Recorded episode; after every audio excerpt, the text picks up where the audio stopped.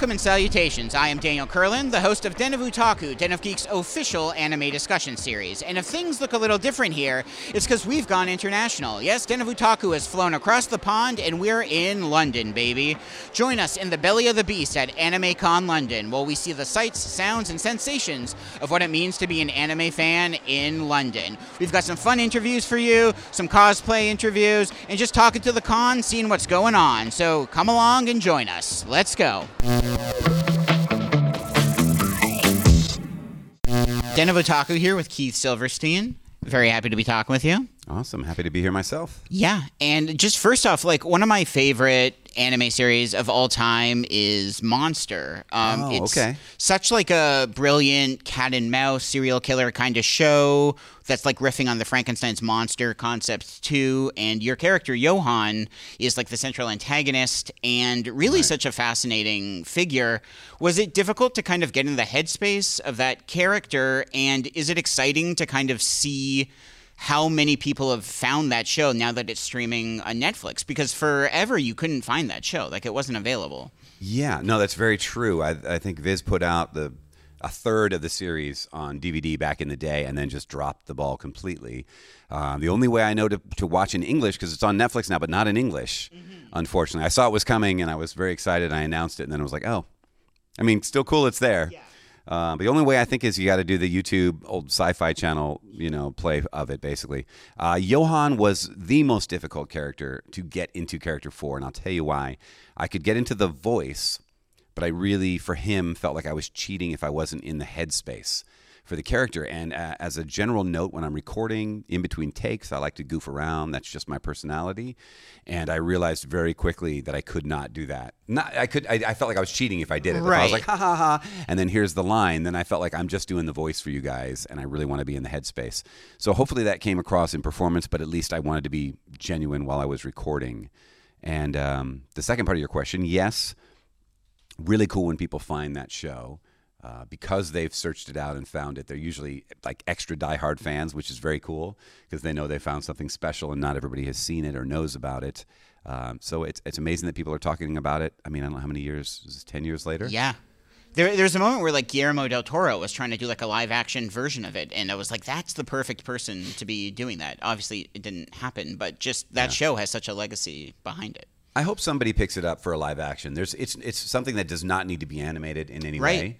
Uh, it's very cool that it is an anime, but at the same time, it's like you could just do this as a series. So For sure. please do. And I mean the fact that it's in like Germany and stuff too, like it's really all over the place. Um, Kind of on a similar note too, like that same creator has the new show Pluto, which Ah, is like yeah. this Astro Boy remix. Yes. I love that show so much. I think it's already like a modern classic and.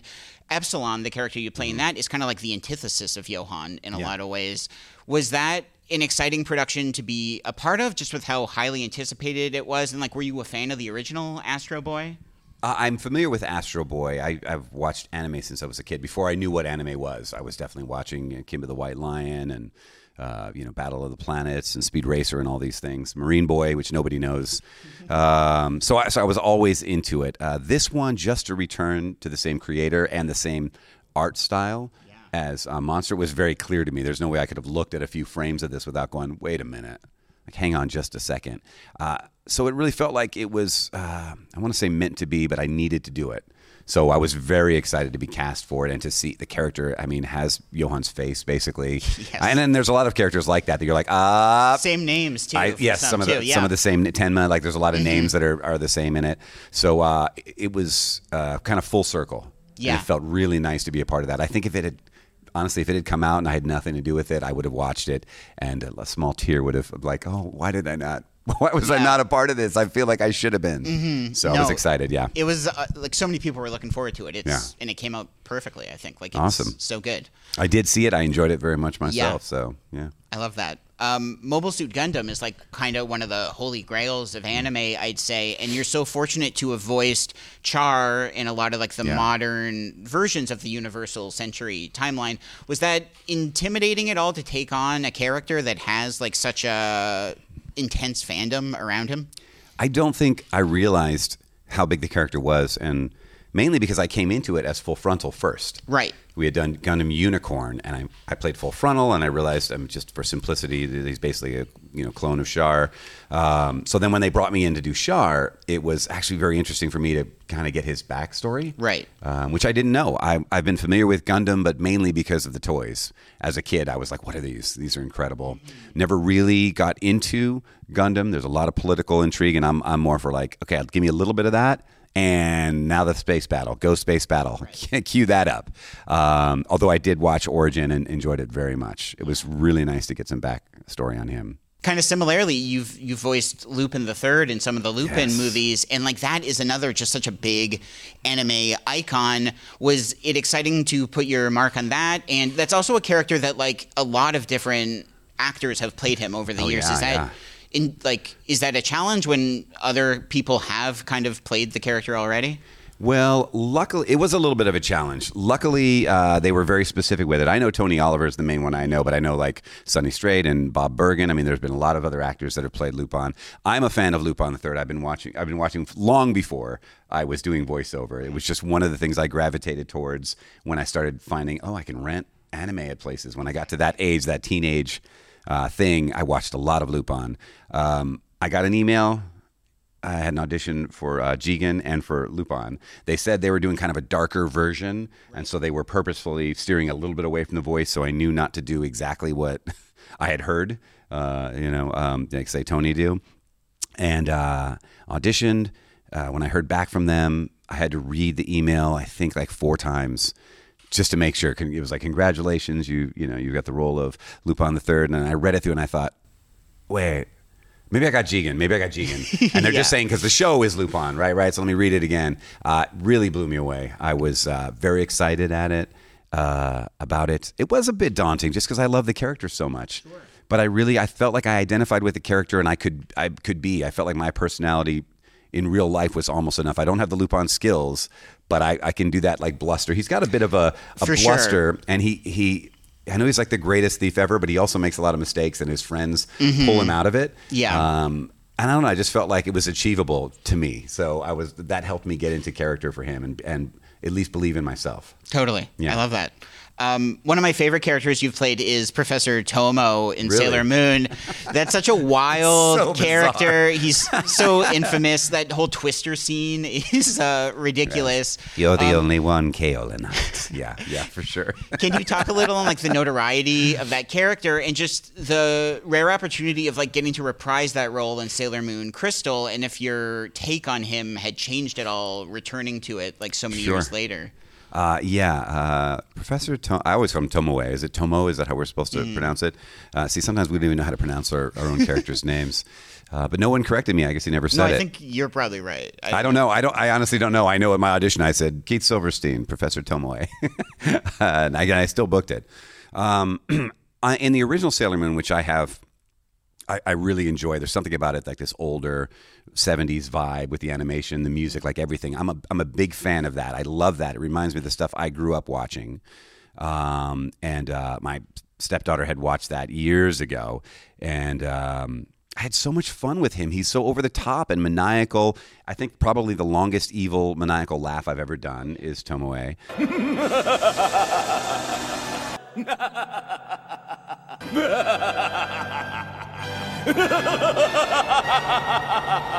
uh, multiple times. I think he's like first, second, and third in that respect.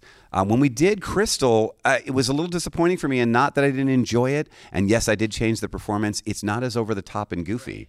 And so uh, this character who that was so much of who he was in in the standard Sailor Moon. Um, it was it was difficult to go back and do him and like hold back Yeah.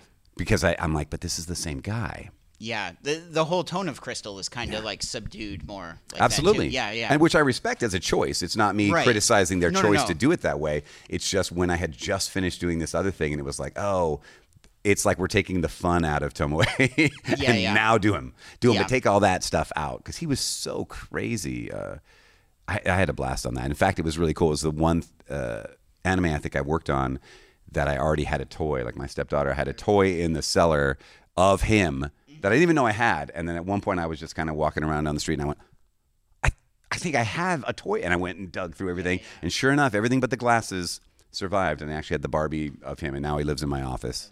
Yeah, it was really cool. I was like, meant to be. To go to the other side of that, um, Mr. Osomatsu is one of my favorite shows. The things that that show is doing is just so Yeah. ridiculous. Iyami is such like a crazy gag character. He's a real icon in Japan too. The whole Shay thing is uh, Oh. ridiculous. I didn't realize how difficult that was. You, sometimes they only give us a little bit of information in the auditions, and so he's got this she thing. And in my audition, when he did it, I went like she.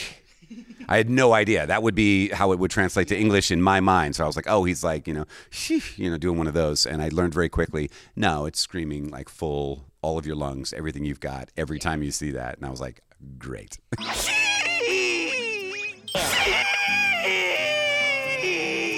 was that like that series and that character? Was it difficult to kind of just wrap your head around it all? Because that show is like very inside baseball. I think in terms of anime. Yeah, I don't know if it was difficult. I got, I mean, I understood a lot of the gags that they went with for the show and the choices they made. Uh, I, I just loved how, how um, just, I don't know, the comedy, just, it's, it's ridiculous. I mean, I can't even, I've never even gotten through all of it because my kids can't be awake at all. Like if I think they're sleeping in their room and they can hear daddy cursing in the other room in multiple voices, um, then I'm like, I can't watch it. So I've seen, uh, uh, you know, about a third of it or something Sure. like that I love it. It's, it's so. I really do. It's one of the ones that's killing me that I haven't gotten around to seeing uh, a little bit more of. Mm-hmm. Uh, but he was difficult. It was also during the uh, uh, pandemic, and it was it was right when they were figuring out how to make it work from home. Sure. So there were a lot of sessions where we would watch a loop, you know, watching one line, and uh, and it would change every time they played it. So if the first time they played it, the flap was like, then they play it again, and it goes. And I'm like, Mm-hmm. I, play one more time. I have no idea.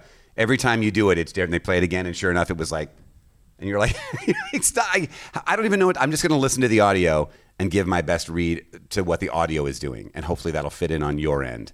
But that's a frustrating thing because you want to look at your performance immediately and go, that match is great, or hold on a second, give me one more because there's something else he's doing in the animation. So it was very frustrating to record, and, and there was a lot of trust. Like, are you sure that looks good on your end? It doesn't work on my end and you it's a hard thing to do as an actor to just when you're used to that to let it go Yeah, sure. Yeah. Um, well, thank you, Keith. This has been awesome, and just yeah, love everything you've done. everything come on most i'll accept most some maybe Sure. thanks for having me Thank you. Den of Otaku here with Cristina Vee, and just very happy to be talking with you, Cristina. You've done so many just amazing roles over the years. I'm excited to just get into it all with you. I think one of your like most prolific characters is definitely Rei Sailor Mars from Sailor Moon. Uh, she was definitely my favorite of the Sailor Scouts growing up, and just was it an interesting experience getting to return to that character for Sailor Moon Crystal and just playing it again? Ha- had your like interpretation of the character changed at all? I know Crystal is like a little different in tone. She was definitely less sassy and more like a little princessy. I feel, yeah. So we definitely changed the voice up a bit. I was just glad that they they asked us back to do Crystal right. as well. It- yeah. That is like a bit of an unusual experience to Yeah. have to reprise the character like that in a slightly different context. yeah. So because we were recording the original series, I think we recorded it a bit and then Crystal at the same time. So concurrently, we're doing both of them. I understand now. It's up to me. I know what I have to do. Mars power! Make! up! Um, kind of a similar show, but like another one I like a lot is you're the titular character in Magical Girl Lyrica, Lyrical Nanoha, Oh and that show is like having a recent resurgence. Is they just it? announced like a Blu-ray coming out this year for it. Oh with, my God. Like the With my voice. with your voice and all that, and just why do you think that show is kind of stuck with people over the years? And is it exciting to think of like a whole new generation of people that Oh, will get to experience that show? That's crazy. That was I was 19 when I did that show. Yeah, it seemed like it was one of your first. I think it was my first leading role. I think the appeal for that show is like they're small girls, but they have like these big weapons, and they're like, "Be my friend, otherwise I'll have to end your life." And seriously, that that's what I remember from the show. Um, and guess what? They all become friends. So it's Lovely. Kind of similar to that too, but like Madoka Magica is one of my favorite anime, and it's just such like a interesting subversion of the typical magical girl show. Homura, I think, is like one of anime's like most tragic figures. Like it's what a wild character. And just after having done a few more conventional magical girl series, was that an interesting experience to be involved with that? And are you excited for the movie that's coming out that's like supposed to wrap up the whole shebang? I've been waiting for that movie for Me a million years. I can't wait. Um, yeah, I loved Madoka. I thought it was, especially when it came out, it was like, what is happening? Exactly, This yeah. is crazy. I can't believe that they're doing this. Uh, if you haven't seen it before, 10 year old spoilers, but when Mami got her head bit off, I was like, that's a joke. Like, that's not that's not how that's it's good she's gonna come back to life and it wasn't until like the end of episode 12 where i'm like oh my god she she she did she died Yeah. she's dead she was gone yeah it's no the the way that show keeps on surprising you Very is really surprising. special. Yeah, um, Serena from Tower of God too is um, such a cool character. I'm really happy to hear that a second season of that is coming out. Are you excited to get back to that is she character? going back Well, I I'm I don't know for have sure, you read but the manhwa well, I haven't. I haven't read the full thing, but Okay. I also just wanted to say too, like that whole trend of South Korean manhwa becoming anime. Like, what's your take on that? I think that's so cool. good more the more the better you, you've played like a lot of um, just really powerful female characters, but uh, Hunter Hunter's Killua too is like such a special character. I think he's one of the like I don't like in the shonen genre. He just really stands out as a cool character. And what was your impression on him when you first started playing that character? And what has it been like to kind of be a part of that character's legacy? that's an interesting one because i had no idea how big Right. it was going to be. Um, I just saw he was cool. When I read the the audition side was the scene where he was ripping out the guy's heart. I was like, yeah, this kid is hardcore. He's awesome, and he's purple, so I'll probably book this one. I would get a couple people saying like, "Hey, I like Hunter Hunter." Just a couple people, but then after the pandemic, now it's everywhere. I'm like, Right. what happened? Holy cripes! If I hadn't stopped when I did, I probably would have ended up killing the old man to get the ball. It hit Netflix, I think. I think that really helped it. And like that it's Netflix. now just really available. And there's so much of it that you can really just Yeah. like binge on it and enjoy yourself. yeah, it's been crazy. Like for me, the moment I realized like that something had changed with Hunter Hunter was I was talking like over Zoom through, over the pandemic to a group of kids. They're like, "Oh, I voice Ladybug," and they're like, "Yeah, I love Ladybug." and then I said, "I'm also Killua from Hunter Hunter," and everyone's like, "Killua!" like these kids went crazy. I'm like, Yeah. "What happened? That's insane." It's cool. Yeah. Um, I'm a really big Pokemon fan too. I love that you got to like play Cubone in Pokemon Origins. Um, were you a big Pokemon fan before getting involved with that? And like, do you have a favorite Pokemon that you'd like to voice? Me and Pokemon go way back to Red and Blue. Nice. I was a nerdy, nerdy kid. I had a friend, and he was like, "Let's play this new game. It's called Pokemon." I was like, "Okay." play Pokemon Blue, and then I had a Pocket Pikachu. Me that was too. my good friend. Um, so yeah, I, I love Pokemon. I was the Pokemon girl in school, and um, to be part of it, and that wasn't my first one. I, I voiced a couple of like human characters in the series like Right. a long time ago, and then I just keep getting called back. Uh, I got to play. I've played a lot of Pokemon characters. I played Cubone, and I played Marnie Mm-hmm. in Pokemon that one game. And then I played Green in one of like the the web series, Right, which was yeah, really yeah. cool. Uh, I voice Ash's Riolu. I voiced a lot of characters now in Pokemon. Pokemon. I think Mobile Suit Gundam is kind of like one of the biggest anime institutions. It's on a lot of like people's anime bucket list to be a part of that show. And Iron Blooded Orphans, I think, is like one of the best modern Gundam series that's out there. Was it exciting to join the Gundam franchise and also just be a part of a mecha show? You haven't done much mecha Yeah. stuff, have you? So I l- grew up loving Gundam Wing. So Nice, that too. was yeah, yeah. I loved Gundam Wing in more ways than one. Heero Yuy. Um, so yeah, it was really exciting. And also really shocking what happened to my character. Yes. I was like, w- I had a It's a hunch. dark show, yeah. I had a hunch because I was like, wow, my character has a lot of lines this episode. Oh, she's happy. Oh no. Never a good I thing. knew something was going to happen. Yeah. Was not expecting that. Um, in addition to voice acting, you've done some like um, like directing and casting work in video games too. Um, as a like actor, is that a good experience to kind of help you with your skills? Are you looking to do more of that in the future? It's very good to be on the other end of that. It really helped take away a lot of my anxiety, a lot of the things I would worry about. Like, I realized, like, oh, the directors aren't think- thinking that at all. Like, they're really not. Um, so that helped. But uh, I I am very lucky. I'm extremely busy, like with acting and traveling, and I was offered the opportunity to be like a full time director, and I, I said no, I can't. Maybe one day Yeah. one day when like when I want to kind of just be in one place. But I think right now like I'm supposed to be acting. Like I have a lot a lot to give with my acting still. So that's what I'm gonna do. I love that. Yeah, and it's I mean if you can still occasionally do those things, I think that's Yeah. really cool too. Uh, the WayForward titles like I will always direct those. Cool. Yeah, I, I love love. that. Yeah. And just um, you've been like voice acting in the industry for like two decades now. You Mm-hmm. you mentioned like starting at 19 and stuff. How have you kind of seen the dubbing industry change over that time, and just kind of how like fandom itself has evolved since you started getting into it all? Oh, it's changed so much. It's become so mainstream. Um, it's crazy. Like I never like I was, it was just what I love to do. You know, I love anime. Yeah, it's it's just gotten so popular.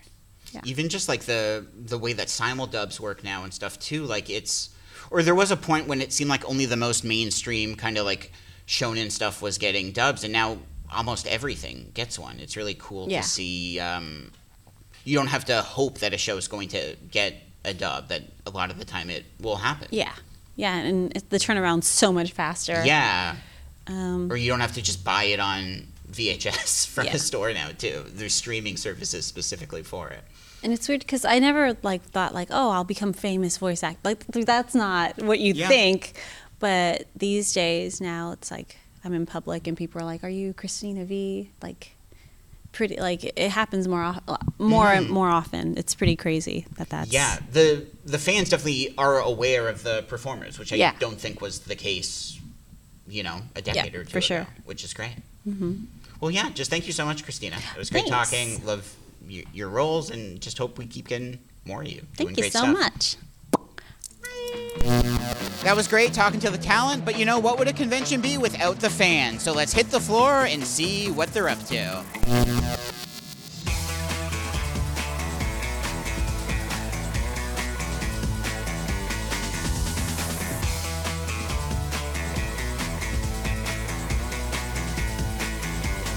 What would you all say is an underrated anime that more people need to check out, or something that not enough people have seen? Yuri on Ice, Neon Genesis Evangelion, Grand Blue Dreaming, Yu Yu Hakusho, Dragon Ball, Hell's Paradise, Naruto Shippuden, Spy Families, New Game, Food Wars. Ghost Stories, Parasyte. Tokyo Ghoul, Saiki K, Durarara. Seraph of the End. Serial Experiments Lain, another Violet Evergarden, Undead Unluck. Dororo or Darker Than Black. How is the an- anime scene in London? Like, what's the community like here?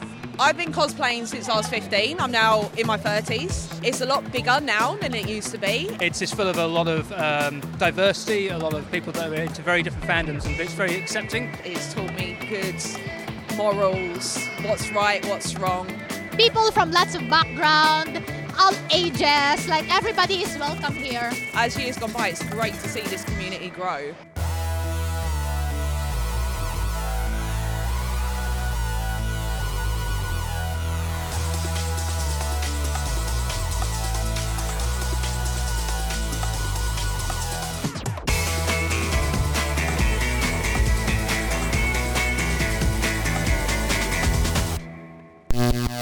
We at of Otaku love to celebrate holidays, and one of our favorite holidays is Pokemon Day, February 27th, and we have a special segment here powered by our friends at eBay that kind of shines a light on one of the more exclusive new Pokemon trading cards that's available.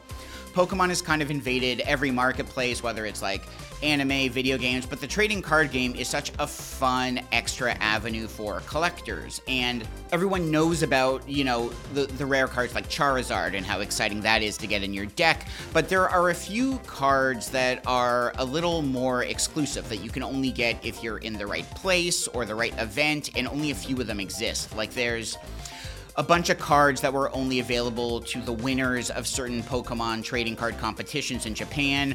There's a Holo Illustrator Pikachu card that was available to an original Pokemon illustration contest. There's remember Pokemon Snap where you took pictures on your Nintendo 64. There's a Japanese game show that took the best pictures from Pokemon Snap, turned them into trading cards, and there's a Chansey from that that's like one of the rarest Pokemon cards. All of these you can find on eBay, and you, it, it's great that you don't actually have to be at these things to get these cards. Now, something that's happened very recently is the Van Gogh Museum in Amsterdam has done a collaboration with Pokemon that uses Pokemon to kind of bring people into the post impressionist art world and uses Pokemon as a conduit to learn more about art, specifically Van Gogh. So, the Van Gogh Museum did a Pokemon collaboration where they have a bunch of renowned Japanese artists who have redone Van Gogh paintings, but with Pokemon. And they have a whole exhibit there that kind of turns Van Gogh and everything that's going on there into different Pokemon themed things. One of the biggest kind of prized items here is a rare trading card, Pikachu with gray felt hat. It's riffing on Van Gogh's self portrait with gray felt hat. Now, what was supposed to happen here is that each person that goes to this museum can get one of these cards.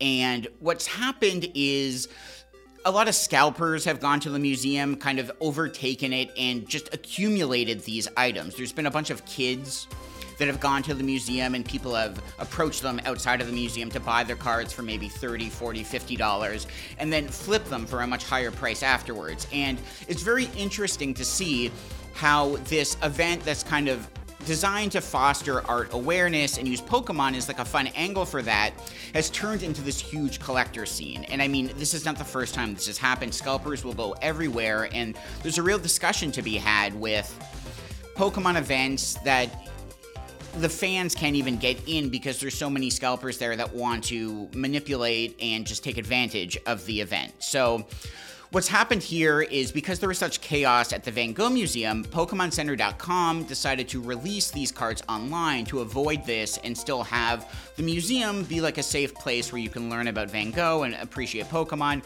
But even on PokemonCenter.com, these cards sold out in three hours. So unless you were like the first one to go to this website, you weren't able to get the card. So regardless of whether you're in Amsterdam or on online, this card has become very rare and it's interesting because it's not as if it's a particularly powerful card if you actually play the trading card game, but the art is beautiful. It's really one of the better designed Pokemon cards, and it's had this really interesting second life, and it raises some bigger questions on the next Pokemon exclusive card and what's going to happen with all of that. So, the one thing is, you can find this card on eBay, like it's going for anywhere between 100 to $500, but you can still get this card, and it's kind of nice that through the conduit of eBay, you don't have to actually be in Amsterdam or be the first to, you know, click PokemonCenter.com to get this card. So, just seems very interesting that Pikachu with gray felt hat has become this recent uh, phenomenon in the Pokemon world, and it should be interesting to see if more famous artists are celebrated through Pokemon, if it's just Van Gogh, because Van Gogh did have a reputation and relationship with Japanese prints. He used Japanese prints to kind of inspire some of his works, and it's fun to kind of use Pokemon as a synthesis of what he was doing and where modern pop culture is at. So, yeah, we just wanted to kind of shine a light on Pikachu with gray felt hat and how if this Pokemon Day you want to buy something really special, that's the big ticket item to get. And who knows what'll be available next year, but for this Pokemon Day, Pikachu with gray felt hat. Hello there, fellow otaku. I know we spent most of this episode in London, but I would be remiss if we didn't give you another t- segment in our ongoing tradition Release the Hounds and the Big Three. To remind you all, Release the Hounds is our spotlight on anime physical media. Physical media doesn't nearly get enough attention, but anime still treats it with a lot of respect. There's some anime that you can only find in physical media. There are other shows that have gone out of print that have been re released, and you can find them that way now. And anime just really cherishes physical media, and we love to kind of spotlight that. So, in this installment of Release the Hounds, the first thing we'd like to put a spotlight on is Lupin the Third Sweet Lost Night, that released on January 30th. Lupin the Third is a prolific kind of crime and heist series. It's been going on for 50 years. In addition to the anime, there's also a lot of movies and TV specials, and a lot of these TV specials have slipped through the cracks, Sweet Lost Night being one of them. And it's exciting to see this get released because the franchise is kind of filling in those gaps. So if you're a completionist, it's exciting now that Sweet Lost Night has been released. There's only a few Lupin specials that haven't been released yet. So it's finally kind of completing that series. And it's cool that you can have it all. So Sweet Lost Night is such an interesting Lupin the Third installment because it kind of mixes the standard crime and heist story with fantasy and folklore. In this edition, Lupin gets a magic lamp that has a genie in it, and he's trying to solve the mystery of what going what's going on with this lamp. But every night at 7 p.m., he loses his memory. His memory gets wiped, and so it has a bit of a mix of like Aladdin meets Memento meets Groundhog Day. If you like Lupin the Third, it's an exciting change of pace because it's not just crime and heist hijinks. It also has like fantasy elements with the genie. It's a really creative approach to incorporate a genie into a heist story and it takes everything that audience have, re- have really liked about lupin the third but kind of uh, jazzed it up in a new kind of package. So, Lupin the Third, Sweet Lost Night, January 30th. The next thing we'd like to highlight is Spy Family Season 1, Part 2, that releases on February 13th. And Spy Family is one of the most exciting shows from the past few years. There's a video game that's come out, there's a movie that's coming out this year too. And basically, if you like Mr. and Mrs. Smith, this is kind of like the anime version of that. Um, there's like a famous spy his mission requires that he starts a family. So he finds himself a wife, he adopts a child, but unbeknownst to him, this child is a telepath and the wife is an assassin, and he kind of gets more than he bargained for. But all of them kind of can do these spy missions and help him out and do these incredible things. And the show really is successful when it comes to like the action and spy hijinks, but just on like a character level, it is so satisfying this found family don't really have any genuine emotions for each other when they first meet, but they like they gradually learn to love each other and it's just so sweet to see them fall in love with one another and build this genuine family even if it came out of like impure circumstances. So, Spy Family Season 1, Part 2, it has everything you'd want in this type of show. There's a limited edition in addition to the standard. The limited edition has like a 40 page art booklet. There's a lot of fun collector items included, like cufflinks, a notepad, and stickers, just fun stuff. So, if you like this show, there's something extra there beyond just the episodes themselves. So, yeah, Spy Family, you should really check it out. And the last thing we have for Release the Hounds is Paprika, the 4K limited edition steelbook. This releases on February 20th. Paprika is the final film by Satoshi Kon. Satoshi Kon is one of the more prolific anime auteurs. He died of pancreatic cancer at a very young age, so he has a very small filmography. There's Perfect Blue, Tokyo Godfathers, Millennium Actress, the TV show Paranoia Agent, which is incredible, and then Paprika. And Paprika is such a beautiful synthesis of what he's done. It involves technology that allows characters to go into each other's dreams and kind of understand each other. However, this technology gets in the wrong hands, and under these you know, criminals, they have the ability to erase someone's entire personality with this tech. So it becomes this really interesting dream heist to kind of stop this crime from going on, but it's also just so visually gorgeous, like the way it interprets dreams and goes from one kind of scene to another. It really plays with visuals and storytelling in fun ways. Perfect Blue was kind of adapted, and a lot of that was taken in Darren Aronofsky's Black Swan. Paprika definitely feels like Inception. That Christopher Nolan hasn't officially said that Paprika is an inspiration for Inception, but if you ever watched Inception and thought, I wish this were an anime, Paprika hits all of those bases so, so well. It's a great story if you like action, if you like fantasy, psychological drama. And if you've just watched anything else by Satoshi Kon and are interested to see what else he's done, this is his final piece, and it's a really incredible encapsulation of what he's done and where he was kind of going as an artist. So, once again, we have Lupin III Sweet Lost Night. On January 30th, Spy Family Season 1 Part 2 on February 13th, and Paprika Limited Edition 4K Steelbook on February 20th. Now, Release the Hounds was a lot of fun, but before we go, we have one more edition of The Big Three. For those of you who un- are unfamiliar with The Big Three, The Big Three is our highlight of just anything going on in anime. There's so much anime out there, it's so easy for these shows to slip through the cracks that on The Big Three, we highlight new stuff, old stuff, anything that just deserves a little more attention. So, in the latest installment of this, the first show we'd like to highlight is Ninja Kamui. This is an original production on Adult Swim. Adult Swim has gotten into more and more original anime productions, which kind of really shows you how much they value the medium. Obviously, Toonami was a great kind of. Uh, scheduling programming block that help people discover anime in America, but it's great to see them creating their own shows now. Ninja Kamui comes from Sung Park, who is a great action director, choreographer. He's done Jujutsu Kaisen, God of High School. In this show, it really feels a lot like John Wick or even like a history of violence. It has a former assassin, Joe Higan, who retires from that trade, kind of tries to start a family and just live a normal life, only for his former employees to kill his family and think that they've killed him too. So a lot of Kill Bill going on there as well. And so it becomes this engrossing revenge story where Joe wants to get revenge on the people who have killed his family but you know it, it, deals with ninja action. There's also a lot of like cybernetic technology going on so it's not just straight combat and swordplay. Brings a lot more to the table than that.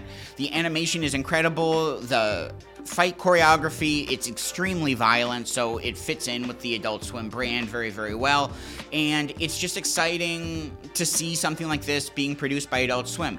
It's also set some really interesting precedent for the network. They've never aired subtitled anime before. It's always been dubbed except for like a few april fools jokes that they've done.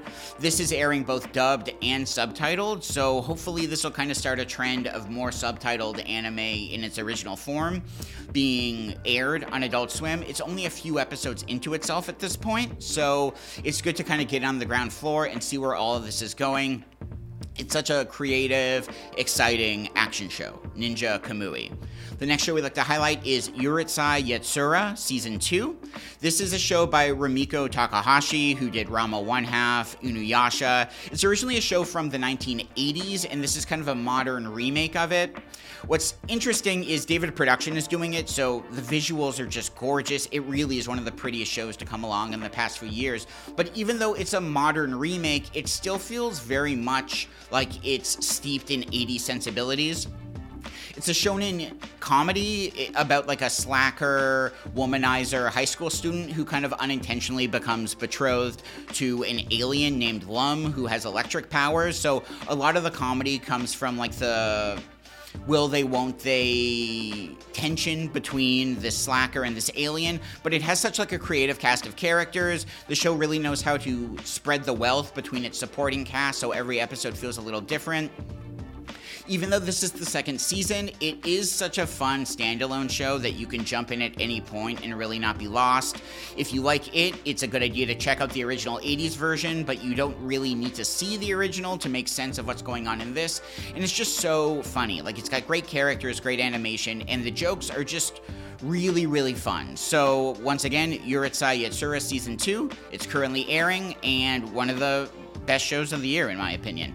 And lastly, we have Shaman King Flowers. Shaman King Flowers is a modern sequel series to the shonen show Shaman King. Shaman King exists in a world where people can kind of see, communicate, and battle with spirits. There's a lot of battle shonen energy going on, but it also has like a Saturday morning cartoon aesthetic. It reminds me of like Digimon Adventure in a lot of ways, even though it's like not dealing with collecting monsters or anything like that. But it's just really soothing and nostalgic in that sense. And there's a lot of sequel shows that focus on the children of the original cast. This show takes the same approach, but unlike something like Boruto or uh, Yashahime Princess Half Demon, you don't need to watch the Shaman, the original Shaman King, to make sense of Shaman King Flowers. It certainly helps, and it is a great way to get an expanded version of the story, but it works very hard to succeed as its own entity. I wasn't that familiar with Shaman King before I watched it, and I could follow it just fine, and it helped me go back and revisit the original show too.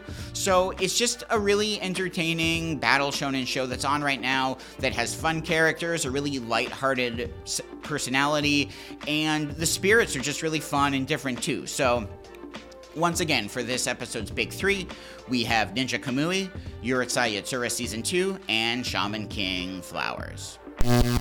All right, fellow otaku, this was such a fun change of pace. We got to spend some time in London, go across the pond, do our regular segments, and have a lot of fun. But unfortunately, that's all the time we have in this episode before I get isekai back to reality. Den of Otaku would once again like to thank everyone who helped out with this episode, and thank you, the viewers, for just checking it out and being otakus yourselves. So, see y'all later, Space Cowboys.